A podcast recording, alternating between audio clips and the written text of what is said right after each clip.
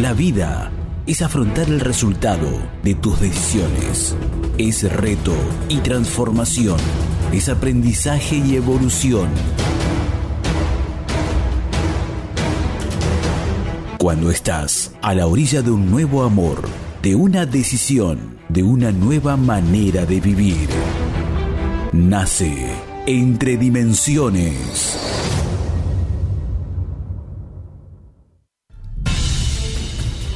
Cada dimensión es un nuevo logro, una nueva visión, una mirada más amplia que la anterior. Entre dimensiones, con Facu Romegiali y Lau Marzó.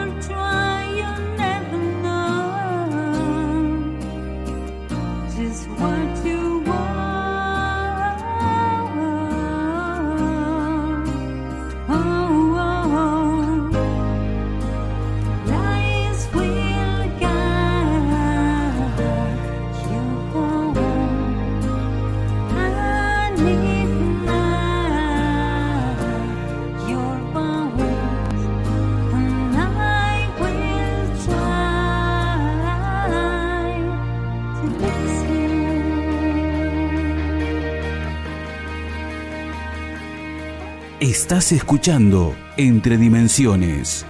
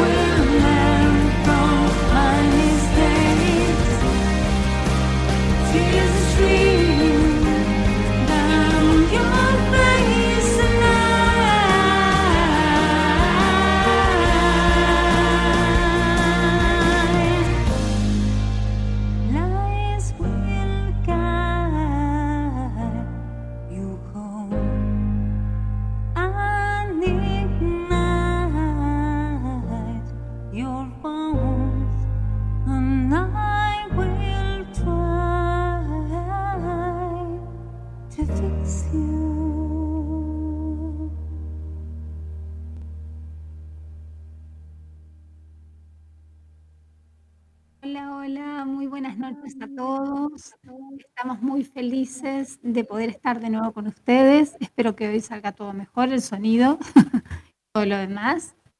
Bueno, muy contenta de estar aquí. Día lluvioso en Madrid, un poquito de frío para mi gusto, pero bueno, seguimos aquí. Hola Facu, ¿cómo estás? Hola, muy buenas noches. Eh, la verdad es el tiempo muy cambiante aquí. Este, del calor al frío, del fresco a la lluvia, bueno. El tiempo está revolucionado, creo que en todas partes del mundo ocurre lo mismo, pero bueno. Ahí cada uno amoldándose ¿no? al clima y bueno, como decíamos, como decía José Marrone, ¿no? Eh, me saco el saco, me pongo el pongo, así estamos acá, o sea que bueno.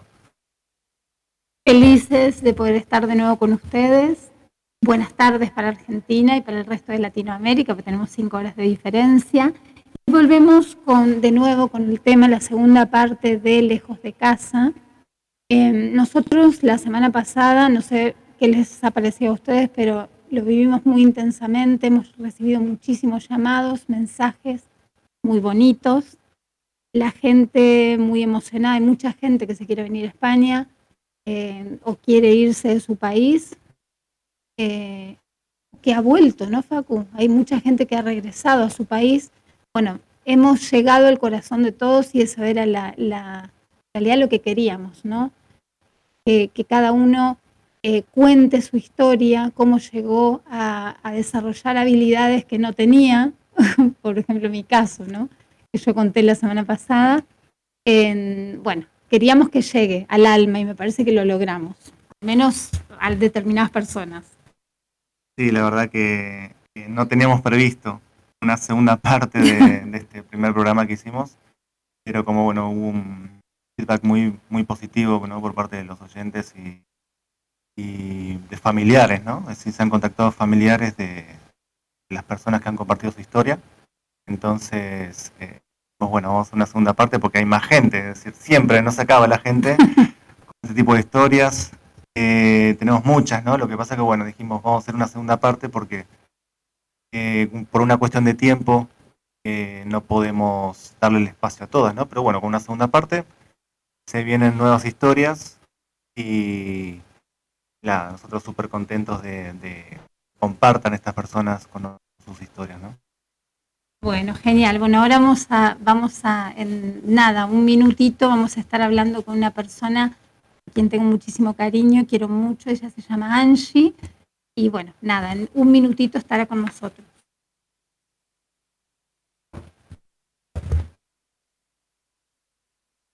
Bueno, vamos a llamar a Angie, si vive en Alemania, y bueno, también como, el resto de personas que han compartido su historia con nosotros, ella lo hará también, lo que hemos notado nosotros es, eh, eh, cada historia es diferente. Eh, son enriquecedoras, obviamente, pero una historia no tiene nada que ver con la otra y eso es lo rico de todo esto, ¿no? Como cuando nosotros con Laura también comentábamos nuestra historia, cada uno vino un motivo distinto, ¿no? nunca es el mismo, entonces eso es lo que hace más interesante este tipo de, de historias. Bueno, aquí estamos con Angie. Hola Angie, buenas noches. Hola, hola, buenas noches. Hola mi amor. Hola Angie, buenas noches. Hola. Te sacamos de la cama, ¿no? Así. sí. Hola mi amor, bueno, queremos que nos cuentes cuándo empezó toda esta historia. Eh, bueno, contá quién, quién sos, de dónde venís, dónde estás. Presentate. Hola, eh, bueno, yo vengo de pueblito de Misiones, llama Ana. Em, en realidad tuve un largo recorrido, ¿no? Eh, mi nombre es María Angélica Silva, pero para los que me conocen me dicen Angie. Em, bueno, de, del pueblito de donde nací y crecí hasta los 22 años. Em, Luego me fui a otra ciudad, a Oberá. Luego de Oberá a Buenos Aires. En Buenos Aires tuve un año. De Buenos Aires fue que me mudé a Marbella en el Sí. 2007 Me acuerdo. eh, y nosotros nos conocimos en el 2008 Sí. porque en el 2007 yo no tuve chance de hacer ningún nada. Em, así que nada, cumplí mi permiso de turista y me tuve que vol- volver a Argentina. Ya en el Claro, estuviste 2008 tres cuando meses. regresé, tres meses aquí y después te tuviste que volver. claro, porque mi idea era trabajar, ¿no? De, de peluquera, de lo que había estudiado y no tenía la chance porque, bueno, pues como muchos sabemos que sin el permiso de residencia no podés, no te contratan. Claro, por supuesto. Sí, sí, sí. Entonces estuve, y me acuerdo que hice 30 currículos y me caminé todo Marbella, no tuve suerte.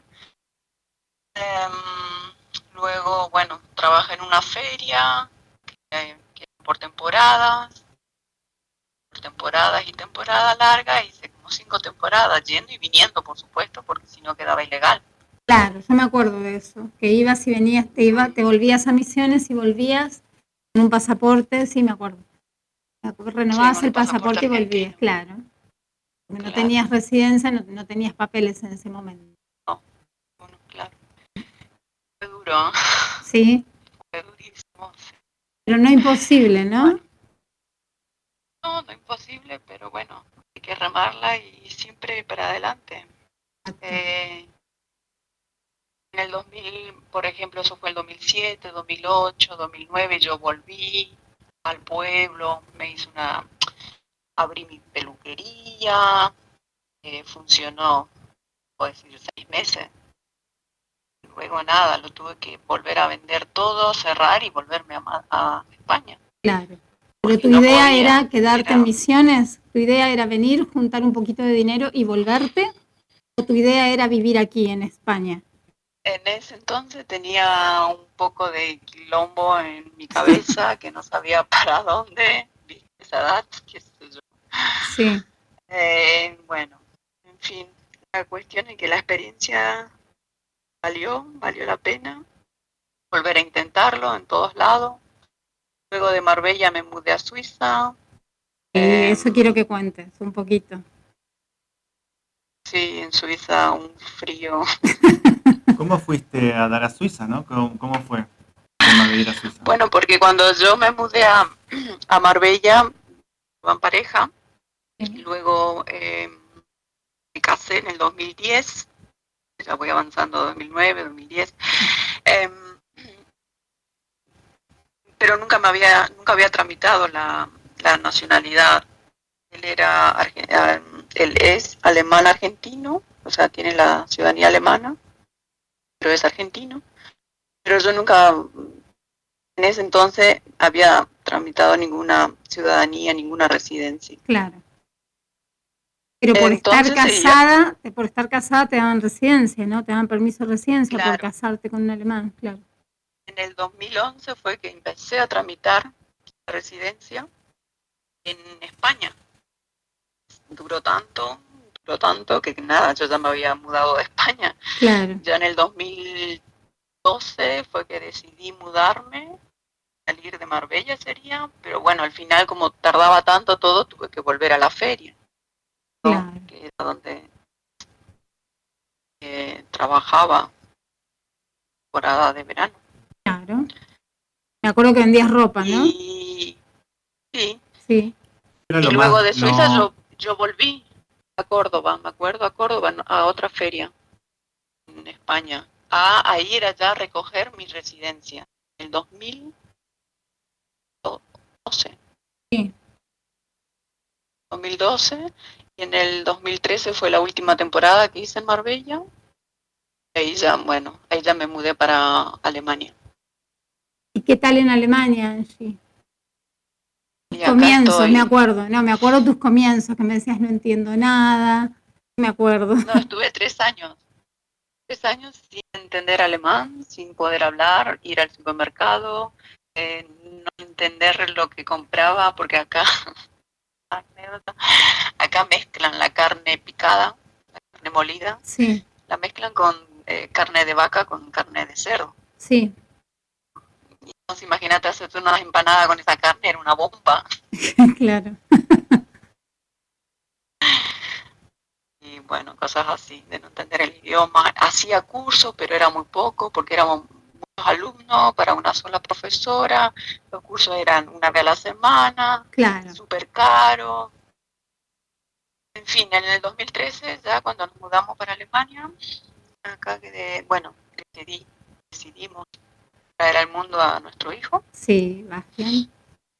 Bastian, que nació en el 2014. Eh, en el 2017 me separé, Sí, así que me quedé solita. Me quedé viviendo sola dos años, súper duro, pero ya tenía trabajo, ya tenía, ya había hecho el curso de alemán más Ya, intensivo. claro, ya tenías residencia, era todo más. ya, ten- ya tenía la, claro, la nacionalidad, Nacionalidad, alemana, claro. tuve que, ren- tuve que rendir acá lo, lo de sobre cultura alemana, eh, aparte de rendir el curso de alemán, tenés que tener un nivel 1. Bueno, y aparte con un trabajo, ahí tenés opción en cinco años de recibir la ciudadanía. Lo logré en cinco años. Qué increíble, qué maravilla. Tengo una pregunta. Eh, aprende Sí. un idioma, ¿no? Digamos, alemán. Este, ¿Aprende mm, más rápido en una academia o en la calle? Digamos, con el día a día. ¿O ¿Practicabas lo que aprendías en el día Mira, a día? yo- ¿Cómo fue? Yo conozco gente que vive hace 30 años acá, que vienen de Turquía, por ejemplo, y no hicieron curso de alemán. Eh, depende. Algunos hablan perfecto, algunos no, y yo creo que depende de cada uno. A mí, yo, por ejemplo, soy malísima para los idiomas. Yo intenté de todas las maneras aprender inglés, nada, o sea, ¿Los alemanes Yo cómo que- son respecto a, a, digamos, si hablas bien el idioma, son muy estrictos eh, con eso? Digamos, si no hablas bien el idioma, te miran mal o tienen Mira, paciencia. Yo acá en Alemania me mudé y viví, por ejemplo, en una zona que se llama Saarbrücken, en otra zona que es Allgäu, y acá ahora en el norte, eh, yo vivo en una isla. Esta isla es muy turística, es súper abierta y por eso creo que decidí quedarme acá. Claro, Porque ya como vengo yo, venía de, de Misiones, Buenos Aires, Marbella, entonces como, como un poco más yo necesitaba esto un poco más abierto, o sea, más, eh, a ver cómo se más tranquilo, más, más. No más tan abierto, Claro, sí, más relajado, eso. porque la gente, por ejemplo, en, en, en, en Algoy, eh, allá en Múnich, eh, son un poco más cerrados, hablan un poco más para adentro, son como más dialecto, Claro. y ahí vi- por ejemplo, viví en un pueblo que también, que claro, la gente más cerrada. Que para aprender el idioma, a mí en lo personal me costó, me sigue costando. Lo digo, siempre sigo aprendiendo con mi hijo que va a tercer grado y habla Claro. inglés, o sea, el español, bueno, y el alemán fluido, por supuesto. Claro, claro. Maravilla, Angie.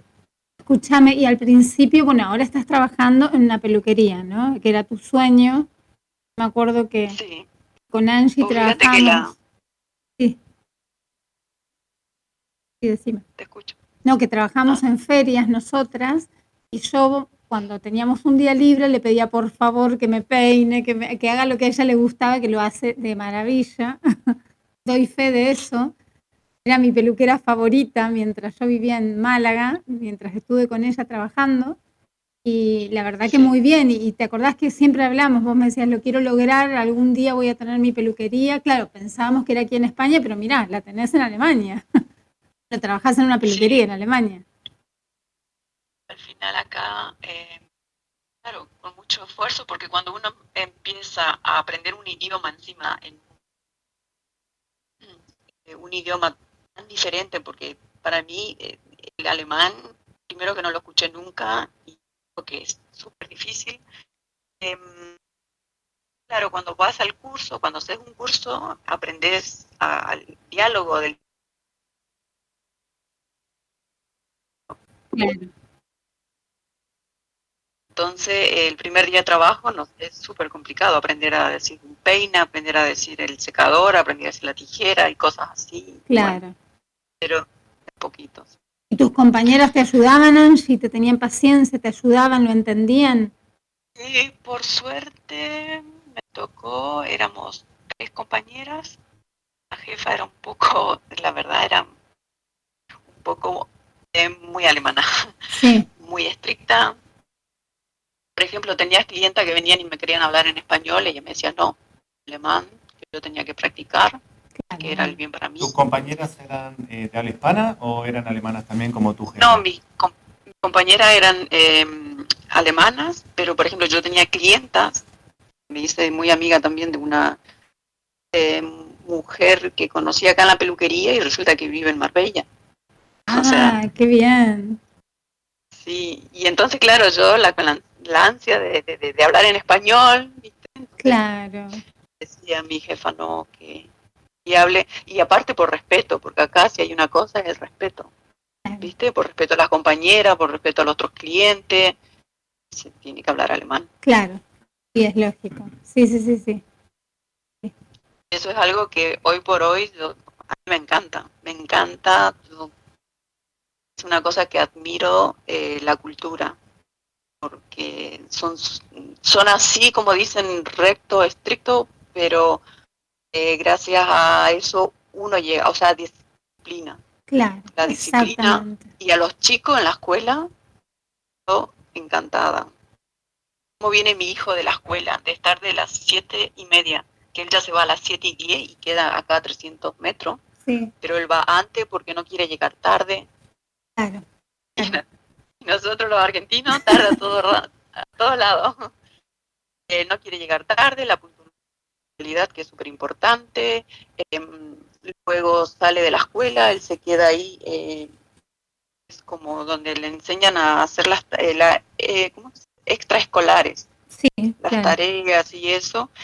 Hace deporte o también hace curso de inglés. o Yo lo, prefiero que esté ahí y que sea haga social, eh, que esté con contacto con niños, con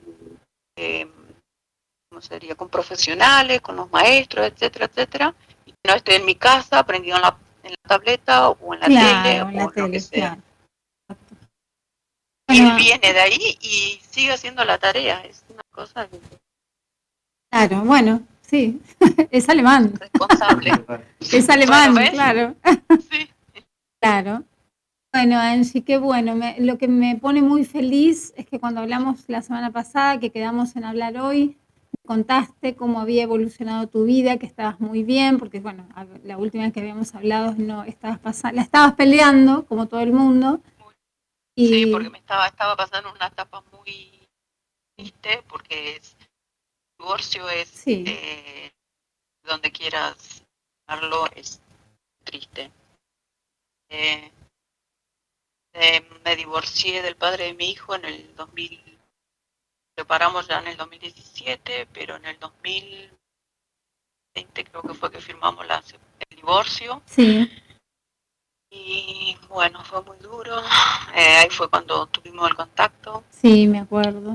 Que Pero bueno, mira ahora, mírate ahora, feliz con tu bebé, de nuevo en pareja, tu bebé grande, ya no es bebé, pero bueno, sí, tu hijito que Bastian está enorme, feliz, es súper buen alumno, ¿qué más puedes pedir? y con tu trabajo que te encanta, ¿no?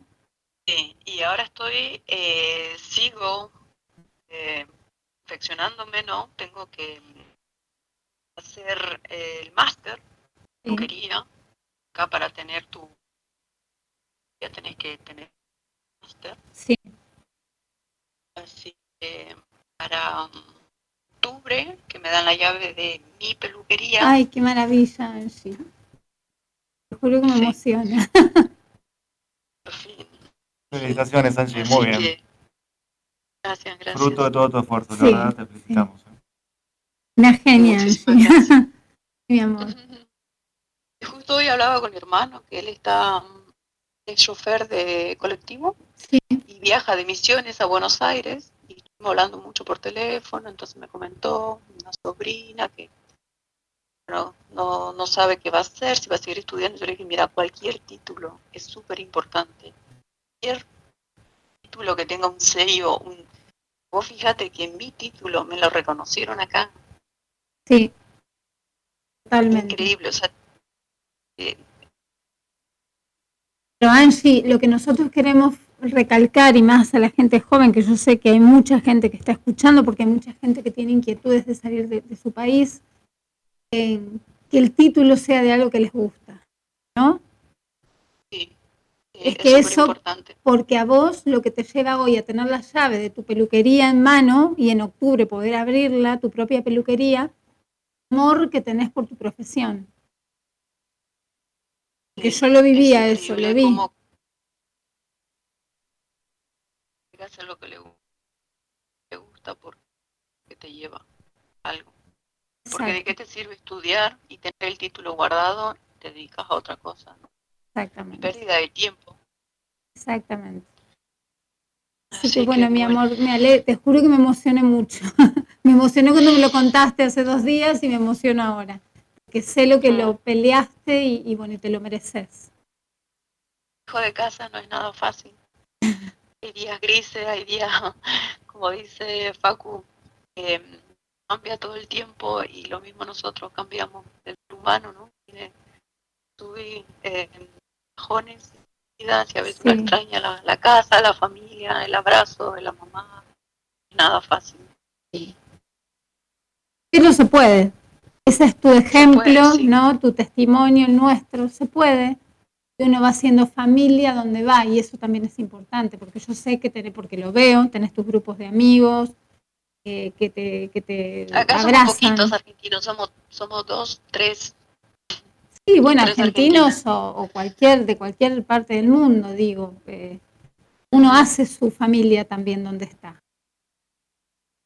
Sí, has, eso es verdad. has apostado a tu sueño y lo has conseguido. O sea que eso es, eso es lo importante, ¿no? Exacto. De todas estas historias, ¿no? Hemos logrado el objetivo que vinimos. Cada uno vino con un objetivo distinto, pero bueno, este, el tema es Constancia. conseguirlo, constancia, disciplina. Bueno, eso lo viste en Alemania. este, disciplina, respeto y que es maravilloso. muy eh, muy orgullosa de, de poder ver a mi hijo, por ejemplo, crecer.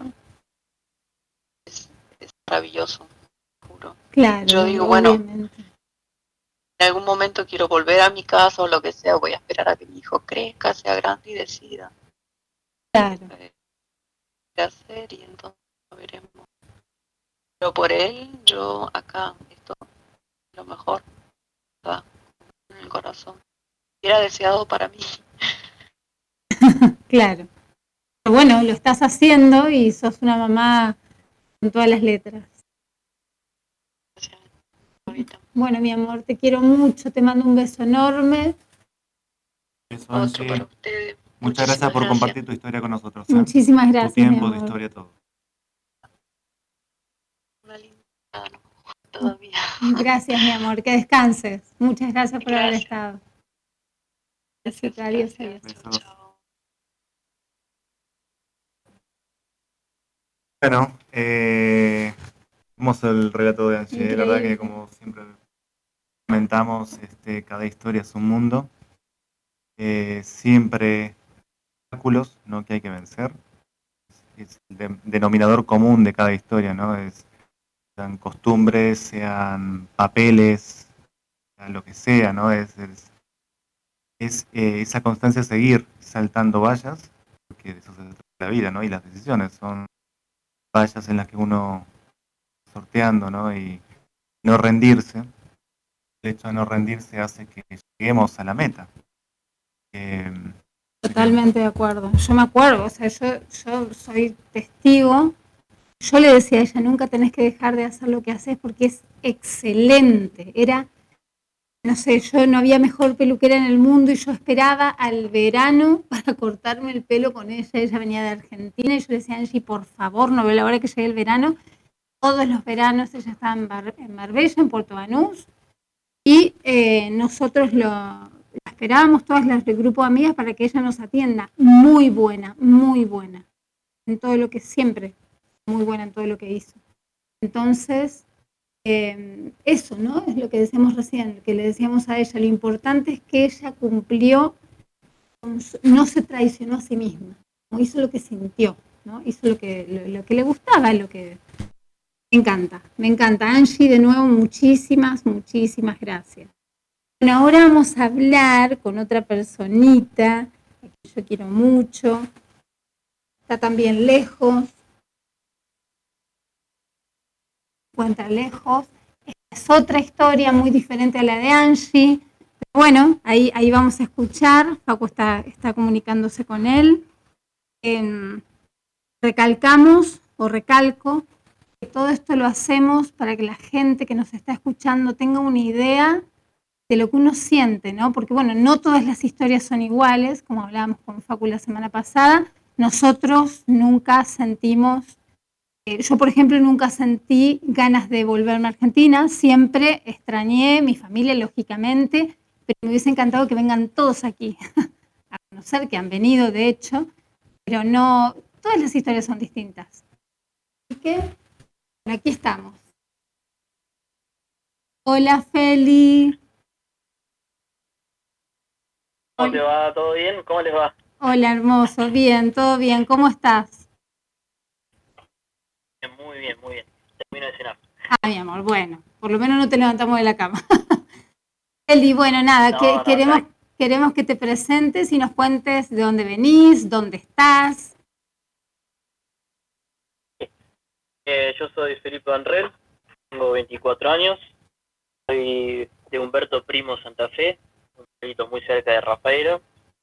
Y cuando terminé la secundaria, con 18 años, hice un intercambio con Rotary, organización mundial, en Alemania, y eso fue hace 5 años atrás. Después de ese intercambio decidí quedarme a estudiar en Alemania. Bueno, la aventura en Alemania y acá van- ya van 5 años en total. Ahora estoy viviendo en Bonn, la ex capital de Alemania. Sí. Y nada, es una ciudad muy linda y estoy ahora ya por terminar. Bueno, Feli, contanos, porque bueno, yo que te conozco, sé que estabas feliz desde el primer momento, que te sentías alemán desde el principio, ¿no? Eh, sí, hay eso como que sube y baja, ¿no? O sea, hay veces que hay como etapas, yo creo, durante la vida de un, de un inmigrante. Sí. Hay etapas en las que uno se siente más feliz, hay etapas en las que uno está más nostálgico, está más triste. De- Depende de muchísimos factores. Ahora estoy, la verdad, que re bien porque tengo trabajo, estoy por terminar mis estudios, tengo mi plata, eh, tengo un montón de amigos. Y encima ahora se viene el verano, digamos, después del invierno tan duro. Bueno, en el invierno se pone duro a veces, poco triste. Eso, eso no es que algo continuo, creo yo, sino como que va subiendo y va bajando también, ¿no? Claro. Sí, claro, por supuesto. Bien, mi mamá siempre me decía que no tenía que dejar que el clima afecte mi, mi estado anímico.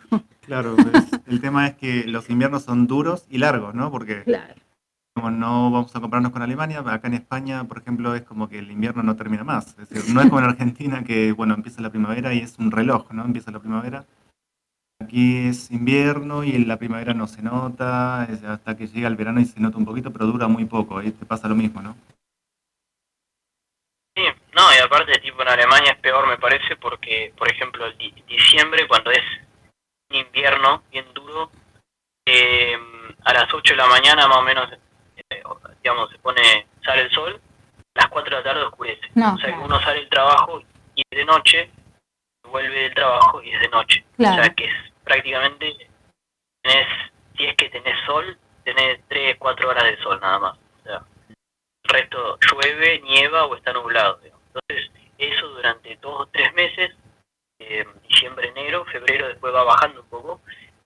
Durísimo, durísimo porque te cuesta salir, te cuesta salir de tu casa, te cuesta hacer deporte al aire libre, ¿no? Todo eso. Claro. Eh, tiene sus ventajas, tiene sus ventajas, pero a mí me gusta más el verano y esa es una etapa en la que, bueno, me pongo justamente cuando veo los videos de mis amigos en Argentina en verano y todo, ahí sí me pega un poco la nostalgia, el, eh, extrañar y eso, pero pero bueno, con una rutina digamos. Exacto, eso es lo que te iba a preguntar. ¿Cómo hiciste? Al menos el primer tiempo, ¿no? Que debe haber sido tan duro y que uno no sabe, porque uno no sabías, te lo pueden contar, pero hasta que no lo vivís, eh, ¿qué, ¿cómo hacías? Me imagino que videollamada todo el tiempo, ¿no? Con amigos, no sé, supongo.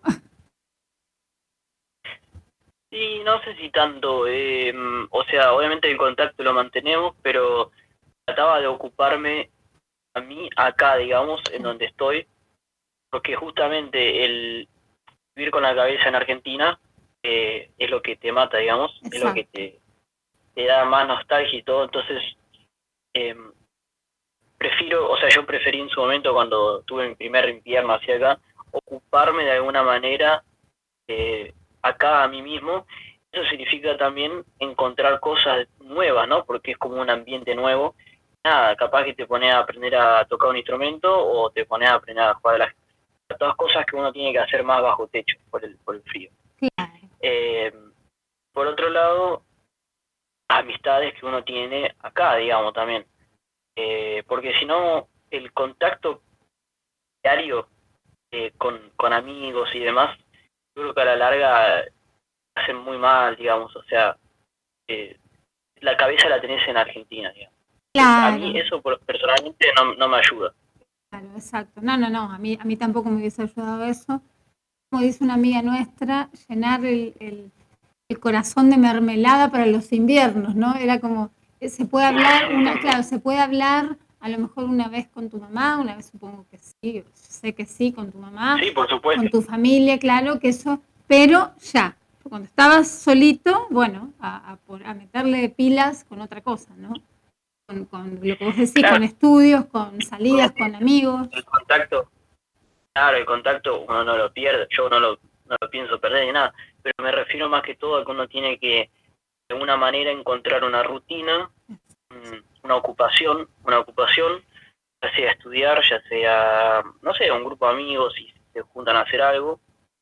Eh, pero como te dije, eso también te hace que vos te pongas a pensar y adaptarte al clima y tener que aprender a, hacer cosas nuevas que antes Argentina por ahí en invierno no, el invierno es corto, pero acá son seis meses. Eh, entonces uno como que tiene que adaptarse a eso y buscar cosas nuevas que uno puede hacer más en casa eh, todo eso a mí me ayudó un montón. ¿Cómo fue, eh, por ejemplo, el hecho de relacionarte ¿no? con los alemanes? ¿Cómo, cómo lo toman? Viste, nosotros como nos relacionamos, digamos, muy diferente al europeo, entonces, eh, ellos, ¿cómo lo tomaron al principio? ¿Cómo los abordaste, no? Es decir, para que ellos no lo sientan como una con, viste, como son un poco, parece muy, no sé, un acoso, un poco chocante a veces cuando uno, ¿no? Con, la onda así que le ponemos nosotros. Sí. Este, ¿Cómo fue sí. tu acercamiento con ellos de alguna forma? Porque tenés amigos alemanes. Sí, eh, yo creo que lo principal es, sobre todo yo, yo, vivía en un pueblo donde los alemanes eran más cerrados todavía. Entonces lo principal fue que yo di el primer paso y yo fui y les hablé a ellos. Yo busqué el contacto y yo busqué hablar con ellos, digamos ya sea metiéndome en un club de fútbol o metiéndome en distintas organizaciones, digamos, donde el círculo social ya está armado y yo intento meterme. Eh, pero ese círculo social no te va a venir a buscar a vos, por más que seas nuevo, por más que seas argentina o por más que seas quien seas. Eh, y eso, además, es, eh, o sea, cuando uno hace ese primer paso, digamos, los alemanes con los que estás tratando son mediamente la gente buena onda, no va a haber drama, que no va a haber ningún problema, porque en realidad son muy buenas personas. Entienden por la amistad capaz otra cosa que nosotros entendemos, claro. eso se puede discutir, pero yo creo que una de las condiciones es, uno, dar el primer paso, y segundo, eh, porque no es una sociedad, una cultura que te espera con los brazos abiertos como somos nosotros. Eso hay que, eso hay que tenerlo claro, digamos. Eh, pero tampoco es una falta de respeto, simplemente es que ah, son así, qué sé yo. Claro, vos venís, segundo, vos vas y, y te tenés que moldar, que, claro. Claro, y lo segundo es que uno sepa el idioma medianamente, ¿no? O sea, para tener una conversación. Claro, claro. Porque, porque, bueno, ahí con el idioma se te abren millones de puertas por sentido y entendés mejor la cultura, y al entender mejor la cultura, lo entender mejor a ellos, sí, ¿no? Yo creo que esa es la mejor forma, dar el primer paso. Pues con un poquito del idioma, eso ya me parece que ahí ya deberías, uno no debería tener problema para tener amigos acá. Claro, qué lindo. ¿Y te piden ir a Argentina? Eh, hace dos años fui con mis tres mejores amigos de la facultad alemanes, fuimos para Argentina. Qué Sí, les maravilla. encantó. Sí, ¿no? Sí, sí, sí, sí. Estuvimos en el norte y les encantó. Y estuvimos en mi pueblo también. Y bueno, nada, una locura.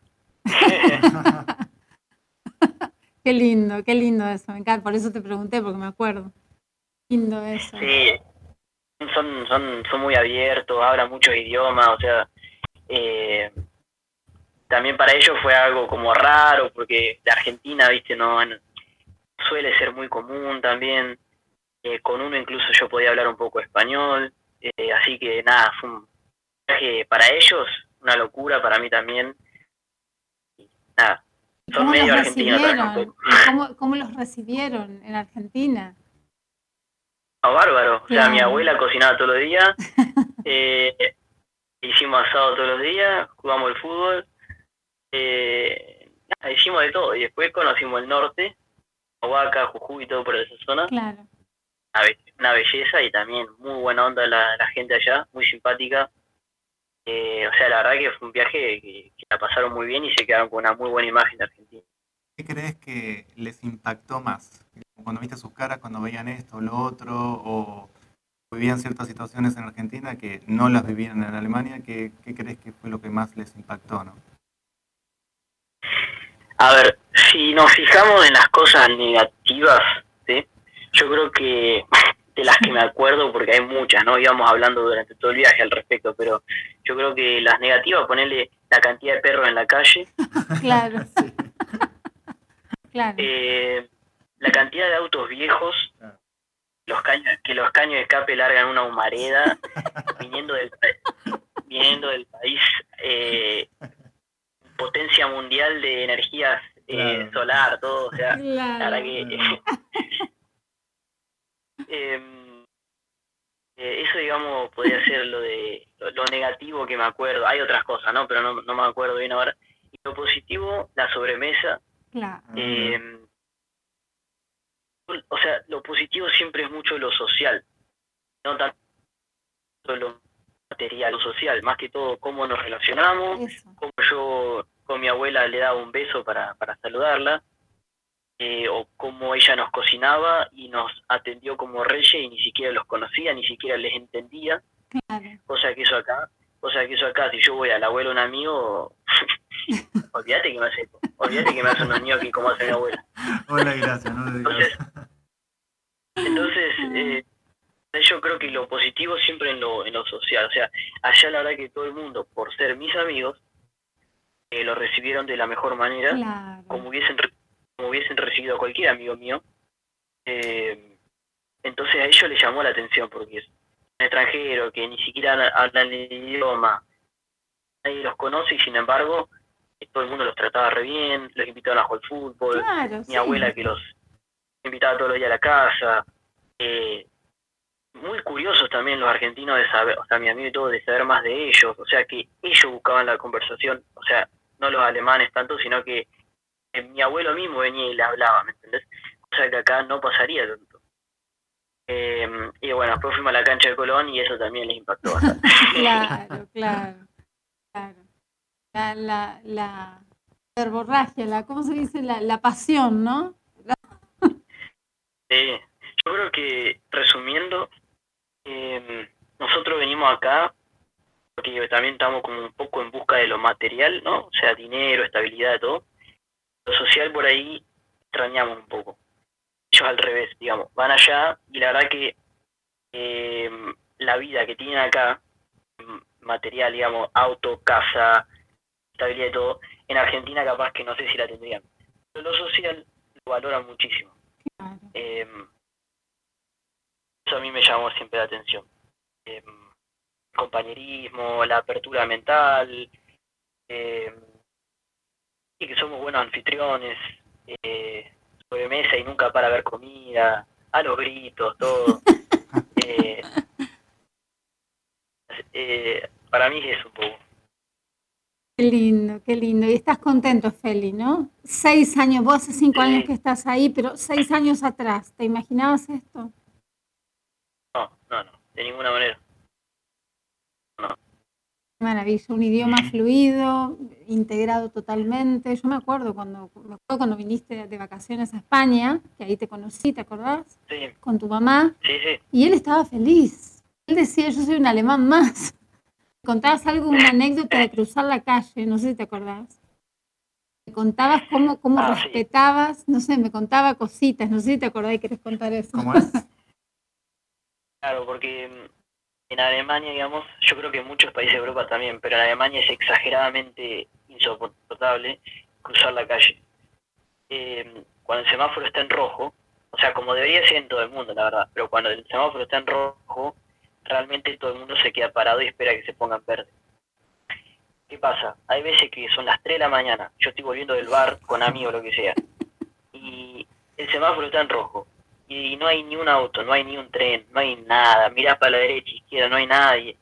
Y mi amigo se quedan parados y yo digo, dale, o sea, ¿qué están esperando? O sea, o sea, yo entiendo que el semáforo está hecho para mantener un orden social, pero piensen ahora en este momento un poco en ustedes, digo. O sea, capaz que está lloviendo y se está mojando y están esperando a que se pongan verde y no hay ni un auto pasando. O sea, eh, no tiene sentido. Y bueno, una vez, una vez estábamos eh, volviendo de la facultad a mediodía y queríamos cruzar una calle que está en rojo. eh, y yo me, largo, porque dije, no hay nada, y ya fue, mira. Largo así, mi hijo, mi amigo me dijo, pará, pará, hay chicos enfrente. Eh, o sea, lo- en con eso sí son restrictos, digamos, porque nada, quieren ser un ejemplo para los chicos, ¿no? Eso lo hace, pero lo cumple el 99% de la sociedad, es increíble. Y el otro día me pasó que yendo para la facultad también, yo eh, crucé, ¿no? Después se puso en rojo y me quedé a ver la situación. Cruzó uno en rojo, porque estaba apurado, capaz que se iba para el tren. Cruzó con la cabeza agacha. O sea, ¿qué quiere decir? La sociedad te castiga, digamos, te sanciona, porque estás haciendo algo, o sea, estás haciendo una infracción. Hay veces hasta que te gritan, te dicen, o sea, no te van a putear ni nada, pero te van a decir, che, está en rojo. Claro. Eh, es increíble, ¿no? Porque el loco cruzó en rojo con la cabeza agacha, sabiendo que estaba en- eh, rompiendo con toda ley y no sé qué, pero estaba apurado capaz, ¿no? Claro, mal- moralmente se sentía fatal. Claro. Entonces, en ese, en ese sentido es como que no haces más o menos lo que la sociedad te dice, una, uno se va dando cuenta que no está en falta, digamos, o está como que está equivocado. Pero Sí. está muy bien, ¿eh? A mí me parece Sí, muy está bien. está bien. Que todo es como reflexión, ¿no? Sí, Claro. Reflejas una actitud eh, sí. negativa y la transmitís al resto. Y está bien, es decir, lo que decía este tu amigo, de no que hay niños ahí, claro, porque es como que de alguna forma se desvirtúa todo, ¿no? Se contamina eso, ese sistema, ¿no? Aparte, forma. aparte ese es un ejemplo de, millones, un ejemplo de millones, o sea, eh, pero bueno, también ha pasado que cuando yo crucé en rojo una vez, había bastante gente, me, vi- me siguieron, empezó uno y empezó el otro y empezó el otro, o sea, se animaban a pasar en rojo. Claro, ahí Eso está. también- Ahí está la reflexión, Sí. el reflejo que dice Paco, claro, claro. Entonces es como, pero, bueno, pero- pero por lo general, la verdad que eh, también para entrar al tren, la primera vez me abrió la puerta el subte y me, me mandé. No, primero hay que dejar a los otros pasar, salir, a los que están adentro, claro. y después uno entra, se hace una cola. Bueno, en ese momento también me dijeron, che, ¿qué haces? Pará, esto, que otro. Y yo dije, bueno, pero no sé qué, me pongo en la fila. eh, Aquí también es así, sea, como la- también. Sí. como que la sociedad te, te endereza un poco. Te educa, pero bueno, está muy bien, ¿no? Está muy bien. Todos damos Sí, y recibimos también. Eso. Uno Totalmente, aporta también y. Yo- recibe. Totalmente, yo insisto, aún que si son las 3 de la mañana, el semáforo está en rojo, llueve, nieva y no hay nadie, yo cruzo, porque ahí estoy pensando en mí, no me, Estás negado con no esa. pienso. No, sí, por supuesto. Eh, en otro momento, en otro momento del día, cuando hay más tránsito, y todo, ok, pero en ese momento, no, ni así mi mujer, no, no, ni a palo. Bueno, Feli, muchísimas gracias por haber estado con nosotros. Muchas gracias, Feli. Muy buena. Muy bueno tu relato, No, eh. muy divertido, la verdad. Muchas Sí. Te felicitamos porque sabemos lo que, bueno, yo sé lo que, lo que, bueno, lo que has pasado en esto que te ha costado un poquito. Y, y bueno, pero te felicito por todo lo que lograste y por, por ser tan perseverante. Y también es otro ejemplo de que el que quiere puede, ¿no? Otro más, Otro exactamente. más. Totalmente. Es más, te trajiste alemanes para Muchas- Argentina, les mostraste, fue un ida y vuelta eso Sí. cultural. Divino, me encanta. Sí, no, aparte, aparte ahora en cada juntada eh, no se escucha pop ni nada, se escuchan los palmeras, la vecina, o sea, la verdad que Me muero. No, pago por ver eso, pago, pago. Mandame un video, por favor, que quiero ver eso. bueno, Feli, qué lindo, me encanta. Bueno, mi amor, te deseamos lo mejor, te mando un beso grande. Muchas gracias, Feli. Gracias Dale, por todo. beso. Gracias no, por todo. gracias. Besito, adiós, adiós. Ay, qué divino, me muero. Palmeras, les contamos para los que no saben, los Palmeras es un grupo de cumbia santafesina. eh, así que nada, qué gracioso, qué gracioso, me encantó. Yo me acordaba, bueno, yo soy muy amiga de su mamá y me acordaba de, esa historia del semáforo porque me la contó acá, cuando vino de vacaciones a España, pararon en mi casa, los dos, su mamá y él, y me contaba eso y me causó mucha gracia. Pero qué, qué ejemplo, ¿no? Porque se vino chiquito. Vino a Europa chico, adolescente. Cualquier persona puede tirar la toalla y él no lo hizo. Sí, totalmente. La verdad, buenísimo, increíble. Qué linda historia, muy, muy divertida. Me me gustó mucho las experiencias que tuvo. ¿No? Y de vuelta, ¿no? Como hablábamos, ¿no? Con alemanes en Argentina, viviendo otro tipo de experiencia. Y la verdad, feliz. Muy bueno. Bueno, vamos a un temita, vamos a hacer un cortecito, vamos a un temita musical. La Mauri nos va a pasar. Así que una especie de break y ya continuamos con una última llamada. If I had nothing to my name but photographs of you rescued from the flame, that is all I would ever need. As long as I can read what's written on your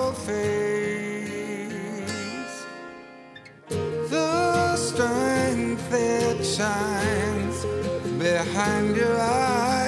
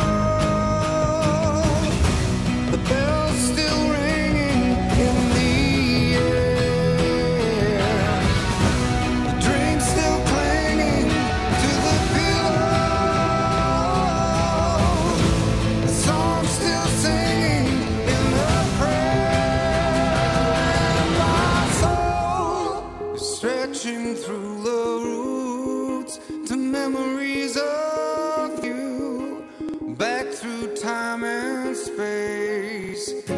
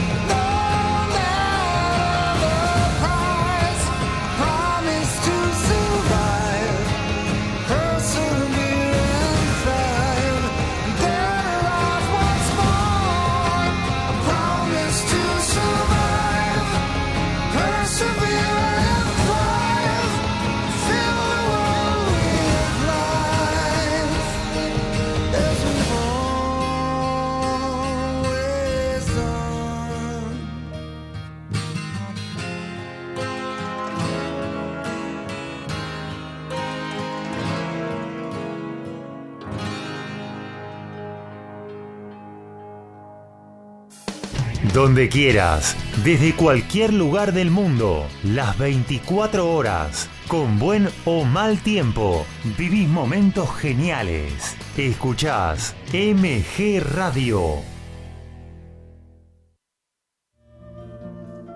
Mabel Rodríguez, clases de canto, interpretación, trabajo corporal y vocal. Comunicate a nmabelr@hotmail.com o al Instagram arroba nmabelr. Animate con Mabel Rodríguez.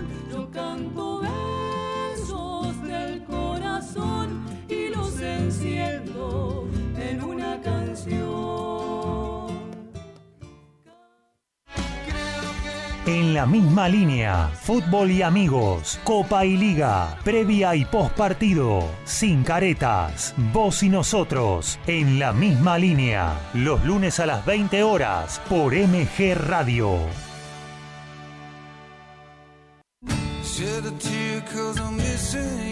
Entre la música y el silencio, entrevista y charlas, entre la luz y la oscuridad, buena música, entre el miedo y la confianza, entre dimensiones, con Facu Romegiali y Lau Marzó, los martes a las 18 horas, por MG Radio.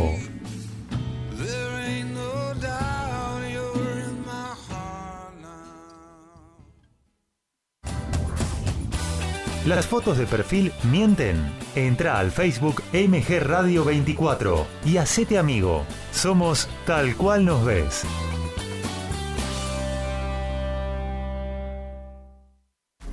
Es un gran momento para despertar tu conciencia y luz interior.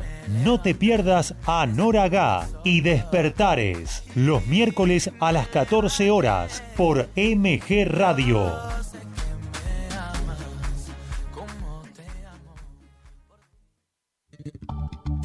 Jazz, blues, soul y algo más en Good Time. Carlos Mauro te propone una gran selección musical, más historias, anécdotas y curiosidades del género. Prendete a Good Time los jueves a las 21 horas por MG Radio.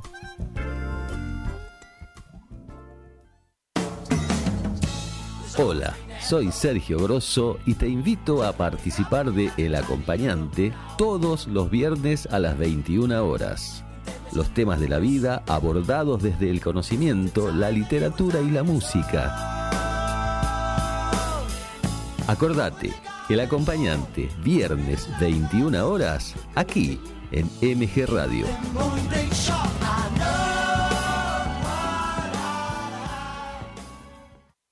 Hacer radio es posible en MG, el precio más bajo del mercado y un mes gratis. Haces el programa en el estudio o en tu casa. Comunicate a info@mgradio.com.ar o a nuestras redes sociales. MG Radio te va a sorprender. Súbeme la radio. Iri Jaramillo y su gran equipo están en modo radio. Columnas, entrevistas, muy buena música y la mejor onda en el mediodía dominguero. En modo radio. Va los domingos a las 12 horas por MG Radio.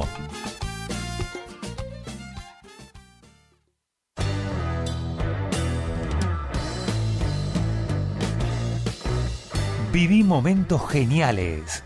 Viví MG Radio.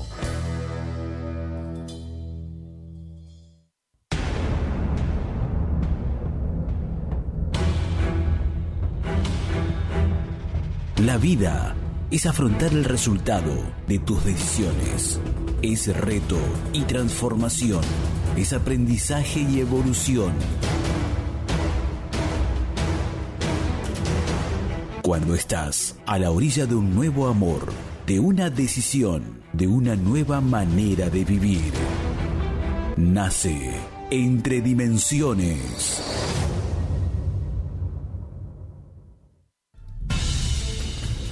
Cada dimensión es un nuevo logro, una nueva visión, una mirada más amplia que la anterior. Entre dimensiones, con Facu Romegiali y Lau Marzó.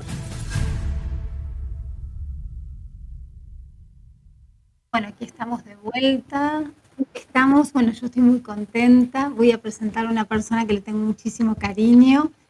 Él es Arturo Requejo. Quiero contar que lo conocí en el año 2009-2010, una edición, la única que vi de Gran Hermano, confieso, eh, aquí en España.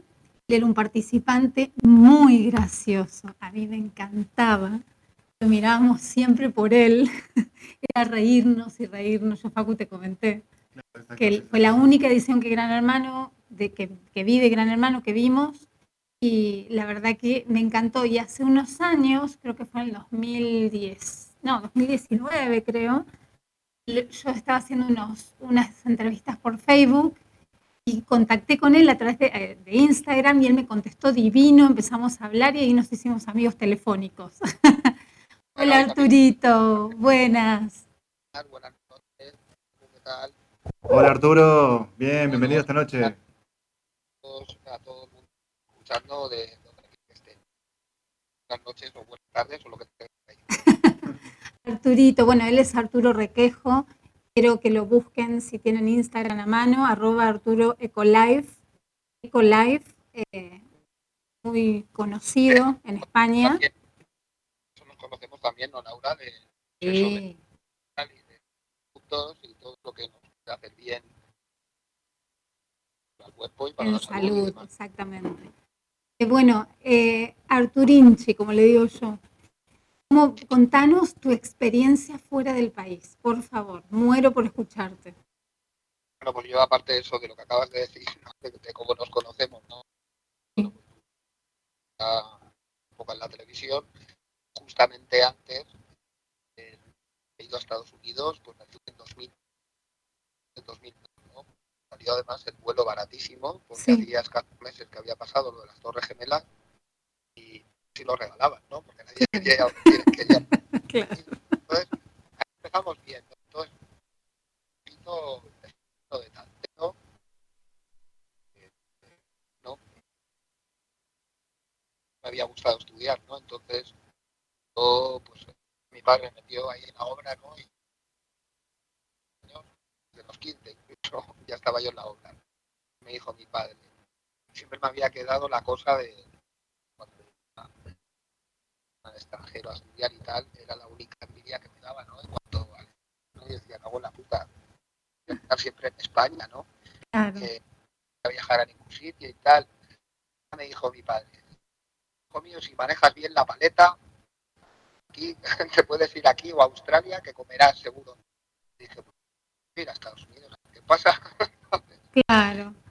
y no, pues primero me vine a plantear un lo de, de 2002, eh, California, bueno, pues, y tal, y pues, lo mío, ¿no? Un par de obras y tal, y, y de mala manera pregunté y que tenía mucho trabajo y tal, y que volví a España, arreglé las cosas, yo que era autónomo en España y todo, iba muy bien y tal, pero para siempre, pues no. Vamos a probar la aventura. Claro. Me fui con euros que en su día se convirtieron en dos mil dólares, ¿vale? Sí. Eh, en su día estaba el dólar más fuerte, ¿no? Y pues con dos mil dólares. Bueno, luego tuve una serie de aventuras de, en la que estaba. No, he estado viviendo desde en un camping, en una autocaravana que me dejó el patrón, viviendo en un motel. Sí. Que bueno, en Estados Unidos el tema de, de llegar tú ahí sin, sin papeles, o sea, bueno, llegas con tu pasaporte, va a alquilar una casa y todo eso, pues no es sencillo, ¿no? O sea, aquí en Claro. España, en España cada vez se está poniendo pues, en serio el tema, pues una vez que se las, las inmobiliarias y tal por medio a la hora de alquilar, pero allí tienes que tener un que le llaman, ¿no? Historial de, de alquileres o de algo que diga que pues, me estoy pagando. Que te avale, claro. claro, un aval que, que- que no eres persona que les va a destruir el piso, que les va a dejar de pagar, en fin. Entonces todo eso, todo eso se pone complicado. Hasta que, que, bueno, pues tienes que empezar ahí a. Mi patrón, desde luego, me daba trabajo, me pagaba en efectivo, pero llegó el momento que me dijo que, que, bueno, que me estaba dando mucho efectivo teníamos que hacer algo. Entonces hice lo, lo que hacía todo el mundo, ¿no? Y es, y es sacarse un Social Security Number, que es el famoso número de la seguridad social, Sí, que aquí en España solo nos identifica eh, pues para el tema de pagamos de la seguridad social y el tema de, de la sanidad, ¿no? sí. Y ahí es casi, casi el, el número de DNI, ¿vale? Como usamos aquí en España nuestro número de DNI, pues allí te identifica más tu, tu número de seguridad social, Sí. ¿vale? Más importante que el que puedas tener en el, en el carnet de conducir, ¿vale? Porque el, el carnet de identidad tampoco lo usan mucho. Pero el carnet de conducir es con lo que con lo Con que se identifican, sí, el ID, sí. el ID se, se lo maneja con eso. Bueno, el caso, pues ¿qué haces? Pues te vas ahí a, al centro de Los Ángeles, por ejemplo, ¿no? Y ahí en, en la calle Alvarado con la sexta, cuando digo, estén por ahí, necesiten uno, ¿vale? Pues en Alvarado con la sexta, allí, una vez que vas paseando con tu coche y asomas un poquito la cabeza, que vas mirando para los lados, allí te encontrarás a un montón de vatos por las esquinas, ¿vale? Sí. haciéndote, haciéndote el gesto como que están sujetando un carnet de identidad, ¿no? Desde los cantos, entonces eh, te levantan así la mano y te hacen un gestito así, ¿no? Zarandeando un poquito la mano como tienes identidades, ¿no? Claro. Entonces, a un sitio que parqueas por ahí y tal, y te haces el negocio ahí mismo, tienen el, el chanchullo con, con el de la tienda de, la de, de fotos, entonces ahí se sacan la foto, te sacan la foto, todo. O sea que venden, claro, venden la identidad de alguien y seguramente, claro, robada y te sacan la foto y usurpación de No, no, no. identidad. Eh, yo, yo creo que ellos eligen números de seguridad social al azar. Claro, simplemente te dan uno. ¿Qué pasa? Que resulta que con, con ese número, o sea, para que veáis cómo, eh, yo quería contaros un poquito, ¿no? De, de- de cómo es de, de corrupto el sistema americano, de hipócrita al máximo, bueno, ya, ya lo sabemos todos, ¿no? ¿no? Pero, bueno, hoy en día también le diría a la gente que esté allí que si puede salir de ahí cagando leches, que lo haga, ¿sabes? Porque yo creo que, que- que está la cosa fea para todo el mundo, pero yo pienso que especialmente para Estados Unidos, ¿no? O sea, la cosa está ahí muy fea y, y yo les veo pasando hambre muy pronto. Así que si la gente que esté allí tiene posibilidad y lo está viendo, eh, yo creo que igual si lo está viendo debería de, de pensar en irse. Que sé que todo el mundo regresarse a su país no lo tiene tan fácil como nosotros, ¿no? claro. Pero, pero ahí se va a poner pues tan feo como, como en cualquier sitio, entonces no sé. En fin, eso ya son conspiranoias. Sí, caso, una vez que tú te haces ese número de seguridad social, eh, si tú mm, trabajas lo suficiente con él, ¿no? Porque al final, eh, yo que hice con ese número de seguridad social, yo se lo di a mi patrón, ¿no? Como hace todo el mundo ilegal allí, ¿no? Eh, al final, como te piden una fotocopia, de todas formas los hacen súper bien, ¿eh? O sea que te dan el pego, pero que, o sea, que están súper nuevos y todo, y si no- que al final, para que la empresa te contrate, solo hacía falta una fotocopia. Claro. fotocopia era fácil de hacer. Y ya tu patrón tiene lo que necesita, él no sabe que tú mal, ¿no? Claro. Tu patrón no sabía, tu patrón no sabía. Sí, que- Sí, mi patrón siempre lo ¿no? Y mi patrón sabía lo que le daba.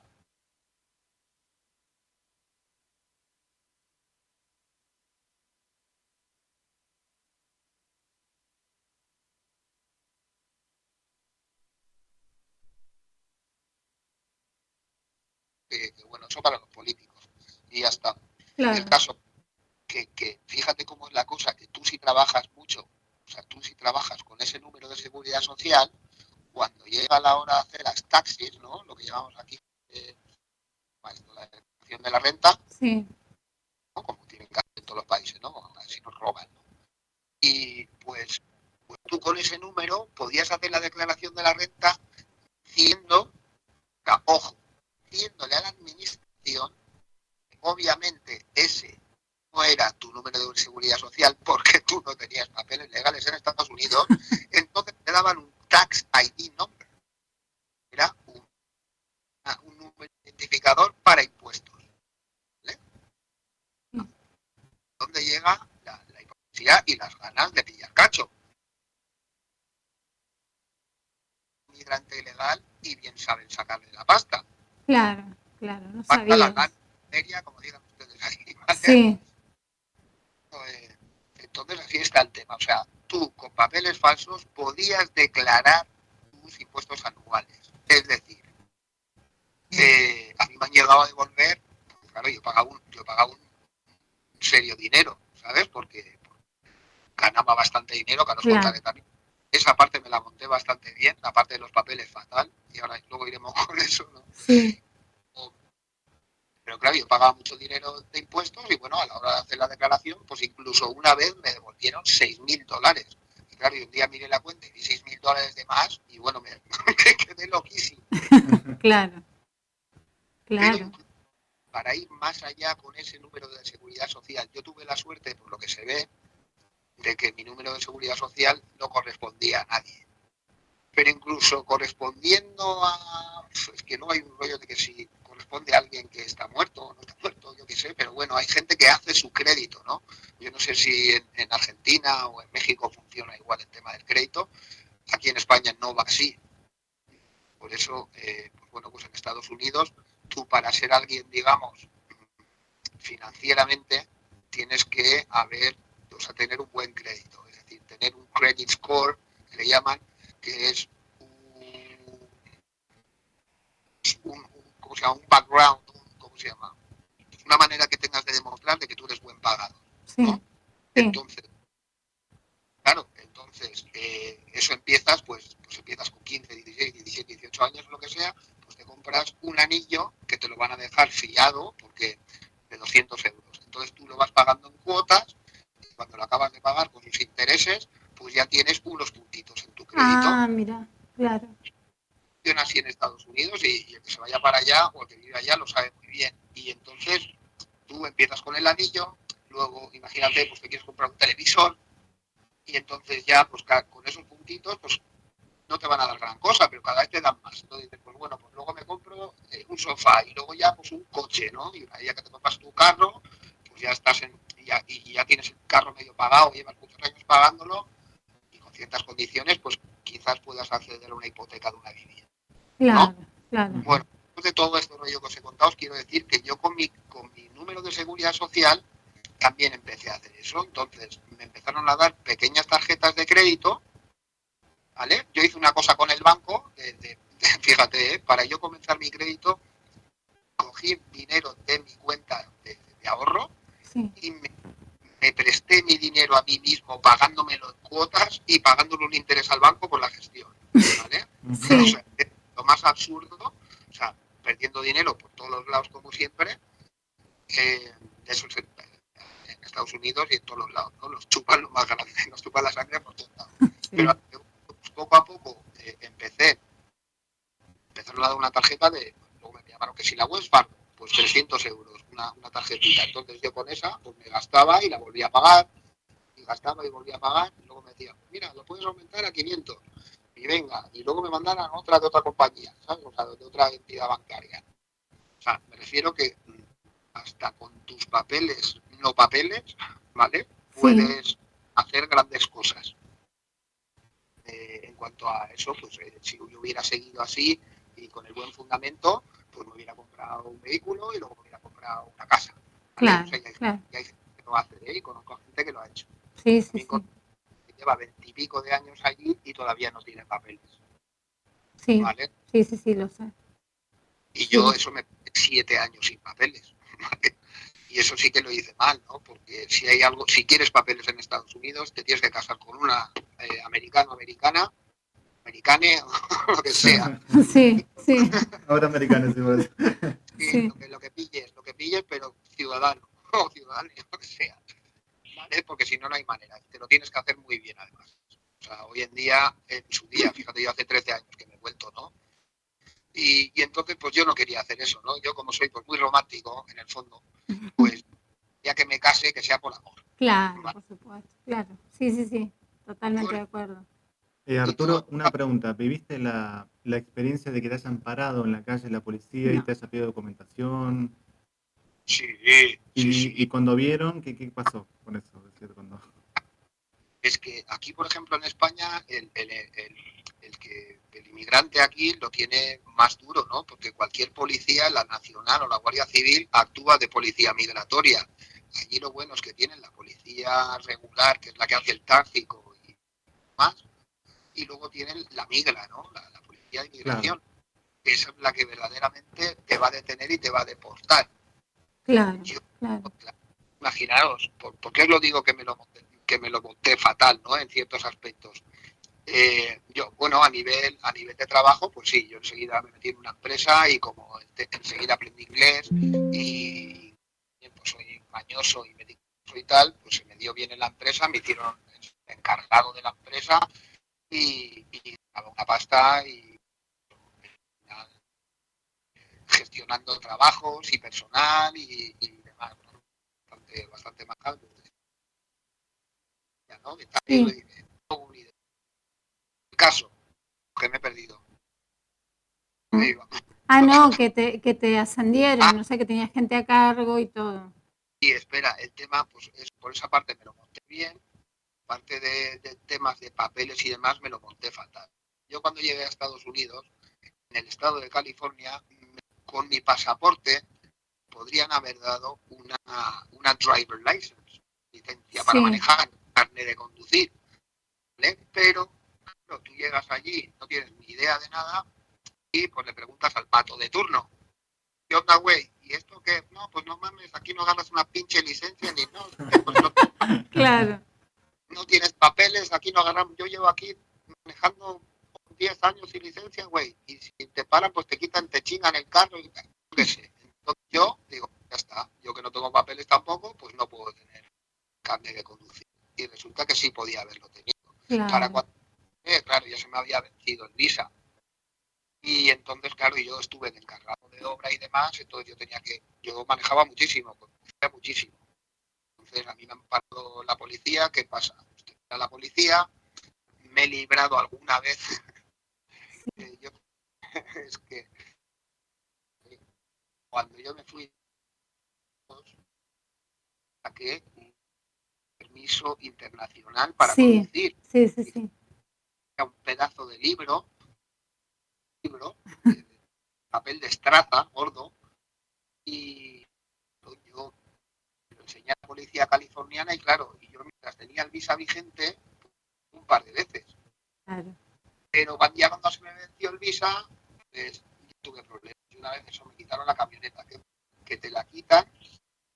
Si tú no tienes carnet de conducir, la, te la quitaban un mes la dejaban en el depósito. ¿Qué pasa? Que un mes de depósito eran mil y pico de Dólares, claro. dólares. Encima tenía que ir a buscarlo a alguien que tuviera que no habías podido ir tú antes, pues la quedaban. Manera de chingar a- al emigrante y sacarle, y sacarle la pasta, ¿vale? Era así. Entonces me han parado, eso me ha pasado todo. ¿vale? Y muchas me he librado y ya que me preguntas, pues te cuento una graciosa, ¿no? Sí. Porque, porque me paró un policía y dice, "Pero usted lleva aquí ya eh, cerca de siete años, ¿no? Y con un visa, ca- con un visa de tres meses. ¿Qué pasa? Le Estados Unidos es muy grande y no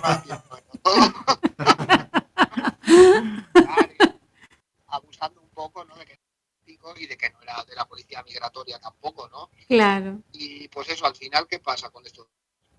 Que te acabas comiendo, pues multas. Fíjate, yo eh, una vez en Los Ángeles, pues hice el safe left turn, ¿sabes? Por eso, en, en dos pedazos de avenidas de esta de Los Ángeles, mazos de estos que están verde para girar a la izquierda, pero que para los que vienen de frente, no, vienen cinco coches de frente y para cuando viene el último ya está rojo. Sí. Pero y con- un día cogí ligerito y ya estaba en naranja y le pisé más. Y según chilearon un poco las ruedas, la policía. así, Y, y digo, fíjate, quitan el vehículo ahí donde estás. Es decir, yo vivía a tres horas de Los Ángeles. Claro. Si me quitan el coche aquí, ¿cómo hago? pues ¿qué me pasó? Eso para cualquier de conducir me ha costado 30 euros. Sí. A mí me ese, yo doy las gracias de que vehículo ¿vale? y me puse con él.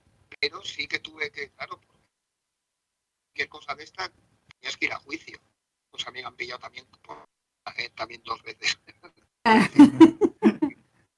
Pero bueno, entonces tienes que ir a juicio. Vas allí y, y ¿y cómo se declara usted y culpable y tal?